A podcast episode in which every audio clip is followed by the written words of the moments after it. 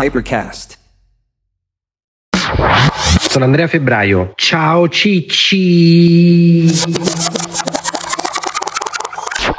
Ciccini e ciccine, questa puntata è stata registrata prima che venisse approvato l'ETF sui bitcoin, visto che è stato approvato proprio oggi, cioè oggi non adesso che ascoltate, ma oggi che l'abbiamo praticamente editata, succhiatevi tutto il contenuto di questa puntata perché parleremo di bitcoin. Mari, ma stiamo registrando? Dai! Yeah! Allora, ciccine e ciccine, qua abbiamo una puntata specialissima perché sono due podcast che si incontrano, giusto? Fusione proprio. Esatto. Visto che parliamo di tutto, a me Cicci si parla di una serie di cagate, lo sapete benissimo. Però ogni tanto parliamo anche di finanza. Perché non fare una puntata con The Bull Podcast? Eccoci qua. Grande Andre, grazie mille. Ciao a tutti gli amici di Ciao Cicci e gli amici di The Bull. Ma com'è nata? Questa è tutta una tua idea, tutta farina del tuo sacco. Come l'hai partorita questa idea? Allora, a parte le cose di cui parlo, che fortunatamente non sono farina del mio sacco, ma le prendo da chi ne sa e poi le, le condivido. Pacchetti. Come racconto sempre nel mio podcast, mia moglie si era scoglionata che le parlassi di finanza dalla mattina alla sera. Ho detto, ciao, facciamo un podcast dove insegniamo un po' alla insegniamo, dove condividiamo con le persone come investire i soldi, come risparmiare, come dare un senso, diciamo, al proprio futuro finanziario. Perché in Italia diciamo che non c'è una cultura straordinaria da questo punto di vista. Però a questo punto, visto che questa possiamo dire che è una puntata un po' ibrida, Ibrida. perché è a metà tra quelle che facciamo per uh, fuck you money, cioè Esatto. prova a fare i soldi, cioè, ma potrebbe anche essere considerata una puntata founder. Perché tu, tra virgolette, sei il founder di The Bull Podcast, che Esatto. lo può essere trattato come una vera e propria idea, iniziativa imprenditoriale o comunque di un'iniziativa tua. Quindi a questo punto ti faccio la domanda che faccio sempre a tutti i founder che ci vengono a trovare in Ciao Cicci, e cioè Qual è il tuo background? Che cazzo hai fatto? Quanti anni hai? Eh, tu ricordi già di prima. Vai. Ah, diciamo che The Bull è il mio side hustle, come diciamo sempre nel podcast, quindi questa cosa che metto di fianco al mio vero lavoro, quello che mi paga le bollette, che è quello di Headhunter, quindi io ho passato gli ultimi 13 anni a aiutare la gente a cambiare lavoro. Di solito quando la gente cambia lavoro vuole guadagnare di più e tutti sono interessati a come guadagnare di più, ma poi nessuno sa che cazzo farci con questi soldi in Certo. Italia, no? perché li tieni sul conto, compra case. E tu sei specializzato nell'assumere persone nel settore digital. Digital, digital. E quindi hai mai rubato qualcuno a Tiz? Mai, mai, giuro, perché non ci vogliono andare via. È la verità. Prima mi diceva che in realtà ha avuto difficoltà perché da lì non vuole andare via Perché è nessuno. il posto migliore per lavorare. Detto questo, e quindi come ti è venuta quest'idea di The Bull? Anche perché tu hai studiato tutt'altro, giusto? Io ho studiato tutt'altro, ho fatto filosofia prima, poi mi sono occupato di risorse umane, ho fatto un MBA al Politecnico e lì due cose di finanza effettivamente le, le ho imparate. Poi in realtà dal tempo della grande crisi del 2008 mi sono sempre messo a leggere quei contenuti legati a Alla della finanza. finanza. Sì, sì, quindi Ma mi sono un po' perché? Nel senso perché in famiglia avevi qualcuno o proprio una No, cosa Ah, quando è iniziato a crollare il mondo, cerchiamo di capire che cazzo sono sti derivati, le Certo. banche di investimento, Certo. così, e poi da lì finanza personale. E sei il tipo a cui tutti i tuoi amici chiedono il consiglio, eh? Oppure lei era in sordina questa cosa? Era in sordina da quando c'è The Bull, ovviamente, i 2000 tuoi messaggi amici. al giorno. Quando è nato The Bull Podcast? The Bull a giugno, a giugno di quest'anno. Cazzo, velocissimo. E tra l'altro sei in classifica Spotify messo benissimo. Sì, vabbè, stamattina era diciannovesimo, quindi Dai, male, fantastico, male. fantastico. E sei anche un ascoltatore di Ciao Cicci. Infatti, tu come mi hai approcciato? Che mi hai detto? Senza Ciao Cicci non esisterebbe The Bull probabilmente. Hai capito com'è? Sì, sì, ho capito. No, come Ciao Cicci in realtà ho preso spunto da tanti podcast, soprattutto americani, dove invece... Quali podcast ti piacciono americani? Beh, dal Dave Ramsey ovviamente, che poi ho anche un po' perculato in una puntata perché comunque è stato un po' il fondatore dell'idea della finanza personale in America, a Master Money Co, a The Rich Habits, insomma ce ne sono tantissimi perché ovviamente è molto più avanzata la cultura lì. E in Italia in realtà non c'è tanto di questa roba, quindi siccome c'era questo gap secondo me ho detto, ciao, prendo quello, lo italianizzo, lo traduco, tolgo le cose americane. Sai che se tu hai ascoltato Ciao Cicci è quello che ripeto all'infinito, Eh il segreto è copiare. copiare, copiare, copiare, quello che hai fatto tu è esattamente quello che consiglio sempre io di fare, che è perché reinventare eh, la ruota. Ci sono dei mercati che sono più avanzati perché sono più avanti in alcune cose, quindi America per i podcast assolutamente. Ci sono idee che funzionano alla grande e lì gli italiani notoriamente sono pure un popolo che non parla bene inglese, come Esatto. altri, come giapponesi, spagnoli, eccetera, eccetera, i francesi. E quindi perché non riprendere delle robe lì, renderle, italianizzarle e farle qui? Il patriottismo potrà essere fuori di moda, ma laddove c'è un patriota c'è un onest'uomo. Quindi tanto di cappello perché poi è esattamente quello che ho sempre fatto anche io negli ultimi anni, fino a che poi non sono andato in pensione e non ho fatto più cazzo. Vabbè, Quello è il sogno, quello è- cerco di portare tutti lì dove oggi Andrea Febbraio. il fuck you money, il Fuck famoso you money, fuck you grazie money. Taleb. E quindi mo che cazzo ci diciamo? Che ci diciamo oggi? Perché praticamente ho detto Ciao Cicci racconta tutta una serie di cose fighissime, il Burning Man, i libri, le start-up e poi ogni tanto parla di investimenti particolari come nelle cripto, nelle start-up, insomma tutte cose che ti possono far fare il botto. Noi invece in The Bull ci occupiamo soprattutto di come gestire il grosso dei tuoi soldi, quindi ho detto mettiamo insieme le cose. Per esempio io di cripto non parlo mai perché non ci investo, non è il mio Core. il mio core, invece Andrea è un drago su sta cosa. E quindi Drago non lo so, come al solito ho avuto parecchio culo, però sì, diciamo un pochino Beh, diciamo che Andrea ha comprato Ethereum quando era 4 euro. 8, 8 euro. 8 euro, 8 euro. Adesso sta a 2000, quindi è andata benino. Allora, 2,80 euro, prendere o lasciare? Allora, come te, secondo me, ed è questa la cosa, io in questo, anche se Warren Buffett odia a morte Bitcoin, però Warren Buffett dice sicuramente molto più intelligente di me e dice delle cose sacrosante, no? Quando dice, per esempio, tu non, cioè provare a fare il trader è una cagata atroce, però valutare dei macro trend e poi investire e tenere per 10 anni, quindi quello che io dico sempre, io non ti so dire se il Bitcoin domani viene approvato, l'ETF sale a 100, non lo so. Io ti so dire soltanto una cosa, che il Bitcoin secondo me un giorno, non ti so dire quanto, Un bitcoin varrà un milione di euro. e se tu lo compri lo devi comprare, che poi ripeto, non è che devi comprare un Bitcoin, puoi comprarne anche un euro in Certo, Bitcoin. certo. Fatto sta che Però con l'idea di tenerlo tenerlo 10 anni. per sempre, 10 anni almeno, perché vedrai che per una serie di caratteristiche, poi se voi spieghiamo, almeno questo è il mio punto di vista, i bitcoin creeranno sempre valore. Per alcuni versi sono simili a loro, ma in realtà hanno delle caratteristiche che li rendono unici. I miei bitcoin sono diventati centinaia di migliaia di euro. E quindi secondo me nel portafoglio di una persona, appunto a proposito di quello che dicevi tu, se è giusto dire il 95% lo tengo investito in una serie di cose, ci devi mettere quella cosa che ti dà l'edge. Chiaro. Cioè se tu veramente vuoi fare i fuck you money e vuoi andare in pensione prima degli altri, goderti la vita, avere la libertà finanziaria, non doversi stare là a stressare che la mattina devi andare a lavorare, il traffico eccetera, e questo è il tipo di investimento che ti fa fare quello. Anche perché, come dice Taleb, è il classico rischio È asimmetrico. la barbell strategy. Barbell sta, bravissimo.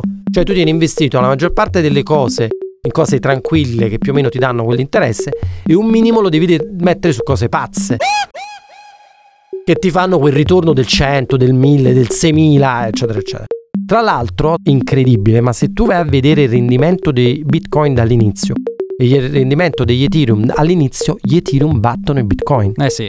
Questo proprio per il fatto che appunto hanno delle caratteristiche che li rendono come una sorta di ciliegina sulla torta dei tuoi investimenti che un domani quella ciliegina può diventare una ciliegiona più Esatto. grande di tutto il resto. Fammi fare l'avvocato del diavolo su Vai. questa cosa, perché io dico sempre Bitcoin non ci investo perché investo in cose, diciamo che hanno un valore sottostante. Certo. Bitcoin all'inizio sembrava potesse essere una nuova valuta, in realtà nessuno, pensa che Nessuno. sarà una valuta, adesso è deposito di valore esattamente come loro, però si comporta adesso in maniera diversa da loro, perché Certo. adesso è molto correlato al Nasdaq, Certo. per esempio, quindi va molto bene quando vanno molto bene le, Le azioni.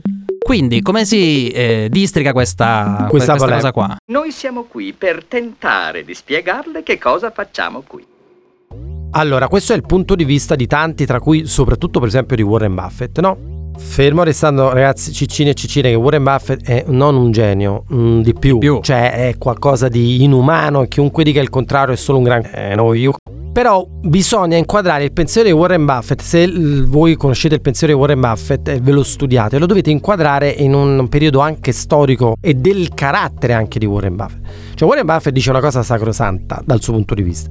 Warren Buffett non è che compra un'azione, No, quello compra un'azienda, compra, un business. Innanzitutto lui compra proprio un business, infatti lui dice una cosa verissima, dice paradossalmente è più facile, sembra assurdo, ma è più facile fare soldi a voi persone che state a casa piuttosto che a me Warren Eh, Buffett. cioè, quello muove 100 miliardi Perché alla io volta. per muovere tutti sti cazzo di soldi e fare il 10% di guadagno sono costretto a comprare società. E non è che nel mondo si trovano così tante società in vendita buone che posso comprare. Voi viceversa che non avete tanti soldi, magari per fare il doppio dei vostri soldi, potete semplicemente comprare delle azioni di società. Chiaro. E per una serie di fattori è molto più facile comprare un'azione che una società per intero. Non si fonda un impero con l'1,4% su un hamburger da 15 centesimi. Lo si fonda possedendo il terreno sopra il quale quell'hamburger si cuoce. In più, lui dice, quando voi comprate un'azione, vi dovete proprio fottere altamente del prezzo in quel momento Certo. in borsa dell'azione. È come se, dice lui, voi stesse comprando un pezzo di un'azienda di cui volete rimanere socio per sempre. E lo fate analizzando i valori fondamentali di quell'azienda. Quindi per Warren Buffett la cosa fondamentale è che quell'azienda crei del valore inteso proprio come profitti, utili, cash flow. Dice sempre che deve avere il moat, no? Deve avere questo vantaggio competitivo nei suoi prodotti rispetto a tutti E lui dice, ovviamente, che cosa fa Warren Buffett? Fa un ragionamento, sembra banale, ma è un ragionamento geniale, così poco banale, che alla fine nessuno è riuscito a fare quello che fa Warren Buffett. Cioè, Warren Buffett dice una cosa molto semplice. Io mi compro le azioni Coca-Cola Perché sti cazzi la tecnologia che può cambiare c'è. Tra dieci anni continueremo a bere Coca-Cola, Certo. forse tra 20 e forse... Perché ormai Coca-Cola è come un castello che ha un moat, cioè un fossato attorno, che è un fossato dato dalla sua brand identity, dal fatto che Coca-Cola è Coca-Cola. Babbo Natale c'ha i colori così Esatto. perché sono della Coca-Cola. della Coca. E quello sarà oggi, sarà domani, sarà dopodomani e quindi le azioni Coca-Cola generano valore perché Coca-Cola sarà sempre venduta. Sì, c'è Pepsi, ma Pepsi è difficile che possa scalzare Coca-Cola, eccetera. E quindi lui investe in questo tipo di società. E non ha mai, c'è da dire, non ha mai investito in tecnologia fino a pochi anni fa, poi ha cambiato idea. Però non ha mai, pensate, lui è il migliore amico di Bill Gates. Non aveva una cazzo, Microsoft. ma neanche in Microsoft, pensate, cioè è il migliore amico, gioca a una bridge ogni giorno. Bill Gates. What's your favorite animal? Dog. What's your favorite food? Hamburger. What do you eat for breakfast? Nothing. Perché lui dice non perché la tecnologia faccia cagare. No, ma perché io non ci capisco un cazzo. È fuori dal circle Suo- of competence. Esatto, lui vuole investire nel suo cerchio di competenza. Ora, Se voi avete capito il ragionamento di Warren Buffett, allora avete capito che Warren Buffett non investe per esempio neanche in arte. Esatto. Lui non investe in niente e considera merda tutto quello che secondo lui non ha un vero valore intrinseco, ma il valore gli viene dato dal mercato. Cioè, non fai investimenti in cui il prezzo di una cosa dipende solo dal fatto che uno stronzo la voglia domani Esatto. e quindi il prezzo sale. Noi trattiamo titoli di beni di consumo, Valentine. Ora, che cosa sono i beni di consumo? quindi lui esclude investimenti in orologi, in arte, in tutta questa roba qui. Ma anche nell'oro stesso. In realtà. Nell'oro, lui dice che l'oro è una. investire in oro Pietra è una, gialla. È una puttanata totale, dice lui. Ora, eh, alcuni dei nostri clienti stanno ipotizzando che il prezzo dell'oro è destinato a crescere nel futuro e altri clienti che invece prevedono che il prezzo dell'oro cadrà nel futuro. E ovviamente, se avete capito questo ragionamento, quello già schifa la tecnologia perché non la capisce. Investe soltanto in cose che hanno un valore appunto intrinseco e non cose in cui io investo perché domani qualcuno. E infatti neanche nel settore immobiliare investo, Esatto. cosa che invece Charlie Munger, Charlie Munger lo faceva. molto, certo. Capite da sé che i bitcoin a Warren Buffett non possono piacere. Come si risponde però a questa obiezione che il bitcoin non ha tanto senso perché in realtà non crea un cazzo? Allora, secondo me, prima di tutto, non c'è bisogno di rispondere a questa osservazione. Per il semplice e banalissimo motivo che uno degli asset che ha reso di più negli ultimi anni sono i quadri. Se tu prendi un quadro Vero. di Basquiat e vedi il prezzo dei quadri di Basquiat negli ultimi 10 o 20 anni, credo che non c'è asset class, cioè investimento, che ha reso di più di un quadro di Basquiat. Ma un quadro di Basquiat ha un valore intrinseco Assolutamente no. tra 50 anni qualcuno si potrebbe svegliare e dire i quadri di Basquiat Fanno fanno, cagare." veramente cagare. Sono sfatti No, no, è col culo e sono merda. Eppure, se voi volete fare i soldi che vi cambiano la vita, se aveste comprato un Basquiat, oggi avreste fatto l'investimento della vita. Certo. Quindi il fatto che una cosa non abbia un valore intrinseco non vuol dire che non faccia i soldi o non vi permetta di fare i soldi. C'è un'altra osservazione che a me mi fa incazzare che spesso fanno. Vabbè, ma i bitcoin sono una bolla. Sono come i tulipani nell'epoca. Certo. Sti cazzi. Cioè della serie, ma tu, io quello che non capisco, tu vuoi fare i soldi o non vuoi fare i soldi?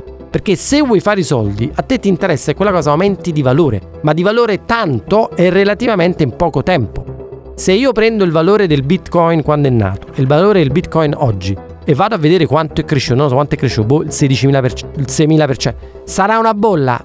Ok, ma nel frattempo lo stronzo che se l'è comprato e poi l'ha Ha rivenduto fatto il botto. ha fatto i soldi e quindi ti rispondo con la famosa frase di ciao Cicci e sti cazzi la domanda delle 100 pistole che si azzeccano hanno one to one con te di The Bull Che culo. che gli dai qualche consiglio finanziario in cam Allora, che domanda gli facciamo a questi? Qual è la società dove Andrea ha fatto un famoso discorso un po' di anni fa che ha fatto fare il botto a tutti i consulenti? eh calla dai eh. Tu hai sempre un ragionamento in cui dici un'altra cosa figa di Bitcoin, che Bitcoin sono 21 milioni in totale, perché Questo più di quelli non si possono fare. Quindi basta un piccolo aumento nell'adozione di Bravo. Bitcoin globale e ovviamente legge domanda e offerta, il prezzo schizza. Però c'è un tema, è vero che Bitcoin ha supply limitata, perché questa è, però in realtà di blockchain se ne possono fare mille. Certo. E quindi cosa mi dice che domani magari arriva una prossima criptovaluta e Bitcoin solo incula più nessuno? Il famoso effetto Lindy. Innanzitutto Esatto. non te lo può dire nessuno. Cioè nel senso nessuno è in grado di predire il futuro, io per primo. E quindi non è che posso dirti no, i bitcoin saranno qua per sempre. Ti dico una cosa però. Esiste questo famoso effetto Lindy, no? Lindy è un ristorante, eh, almeno a quanto pare è così, e c'è Nassim Taleb che tra l'altro lui era super pro bitcoin, adesso è contro il bitcoin, che dice che esiste questo principio, aneddotico però, non realmente scientifico, che dice se una cosa è campata 20 anni, le chance che ne campi altre 20 Almeno 20. almeno 20. Infatti la mia scommessa è non i bitcoin cambieranno il mondo e saranno qua per i prossimi 100 anni. Io sto dicendo che da qua a 10 anni, secondo me, i bitcoin raggiungeranno un milione di euro di valore. Ho detto 10 anni, esistono da 15. Altre blockchain sono nate, tantissime, tra cui Ethereum, ma nessuna è riuscita a sostituire Bitcoin. E secondo me il motivo per cui nessuna è riuscita a sostituire Bitcoin è perché il creatore o i creatori di Bitcoin, almeno questo è quello che penso io, È morto. e quindi non ci ha più potuto mettere le mani. Paradossalmente il fatto che lui stesso non ci abbia più, o loro stessi, non ci abbia più potuto, l'ha reso indipendente dalle cagate. Certo. Capito? Invece gli altri, a parte che ci sono tantissime frodi, eccetera, eccetera, ma gli altri, compreso Ethereum, il cui creatore Vitalik che è un genio, pure loro possono sbagliare. Invece questo, i bitcoin, per Ormai me, c'è il protocollo e quello. per me i bitcoin sono come lo squalo. Non so se lo sapete lo squalo. Cioè se voi andate a vedere eh, l'evoluzione degli animali nel corso della storia, la natura fa degli esperimenti. Molti esperimenti sono sbagliati e quindi si estinguono. Noi siamo un esempio classico. Non eravamo soli, c'erano i Neanderthal. I Neanderthal si sono estinti Esatto. perché la natura nei giochi casuali che fa testa delle cose, alcune gli vanno bene e quindi se vanno male devono evolvere. I dinosauri sono un esperimento andato a puttane. La natura ci ha provato, sono durati non so quanto e poi sti cazzi sono morti. Oh, lo squalo, se voi ve lo andate a vedere, è così da milioni di anni.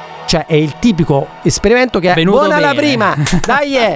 Bitcoin secondo me è così, buono la prima, dai è venuto bene, c'ha tutta una serie di caratteristiche che lo rendono solido. Ecco perché, e poi non, non c'è corruzione, non ci sono quelle cagate che spesso parte a livello governativo sulle monete, no ma proprio nel mondo delle cripto, non ci sono frodi, non ci sono truffe, è tutto più, più limitato, capito? La parte bella, Valentine, è che a prescindere dal fatto che i nostri clienti guadagnino denaro o perdano denaro, la Duke Duke prende una percentuale.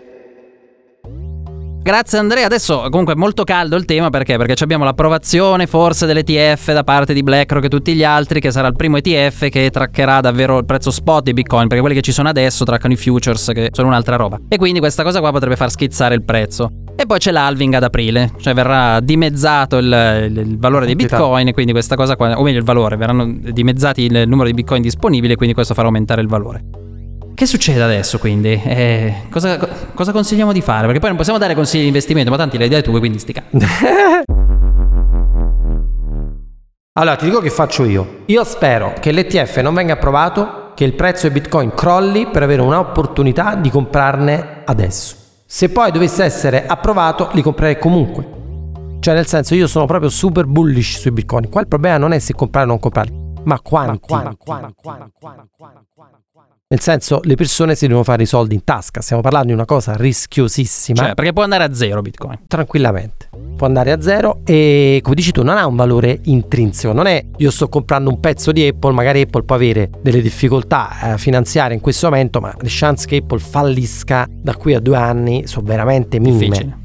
Bitcoin potrebbero una, succedere una serie di cose, anche che dei governi adesso non ci, non ci sono riusciti fino adesso, però trovino un modo per bloccarlo, anche se è un po' assurdo bloccare Bitcoin, tecnicamente è impossibile. Quello che però possono bloccare è la conversione di Bitcoin in euro. Certo. Se dovessero bloccare quello, Bitcoin te li ficchi nel culo e quindi non ti fai un cazzo. Quindi io l'idea mia è quella di comprarne a prescindere. L'halving, se uno poi li deve comprare, è meglio comprarli prima che succeda l'halving, perché di solito dopo l'halving c'è una crescita dei bitcoin, perché si dimezza la- il premio che viene dato ai miner e quindi il prezzo tende a salire. Allora, dovendoli comprare, molti mi dicono Andrea, ma non è un po' caro? Ma di che? Cioè, se tu li stai comprando pensando che un giorno va un milione di euro, Cioè 40, 60, 40 100, non è un cazzo. niente. Se no, poi mi fa il discorso che io, coglione, ho fatto all'epoca quando non ho comprato. Poi li ho, ricom- li ho comprati dopo. Ma quando non ho comprato i bitcoin a 400 euro, perché dico cazzo, mi sembra tanto, cari. compro gli Ethereum. Ma cari di che? Se pensi che valgono un milione,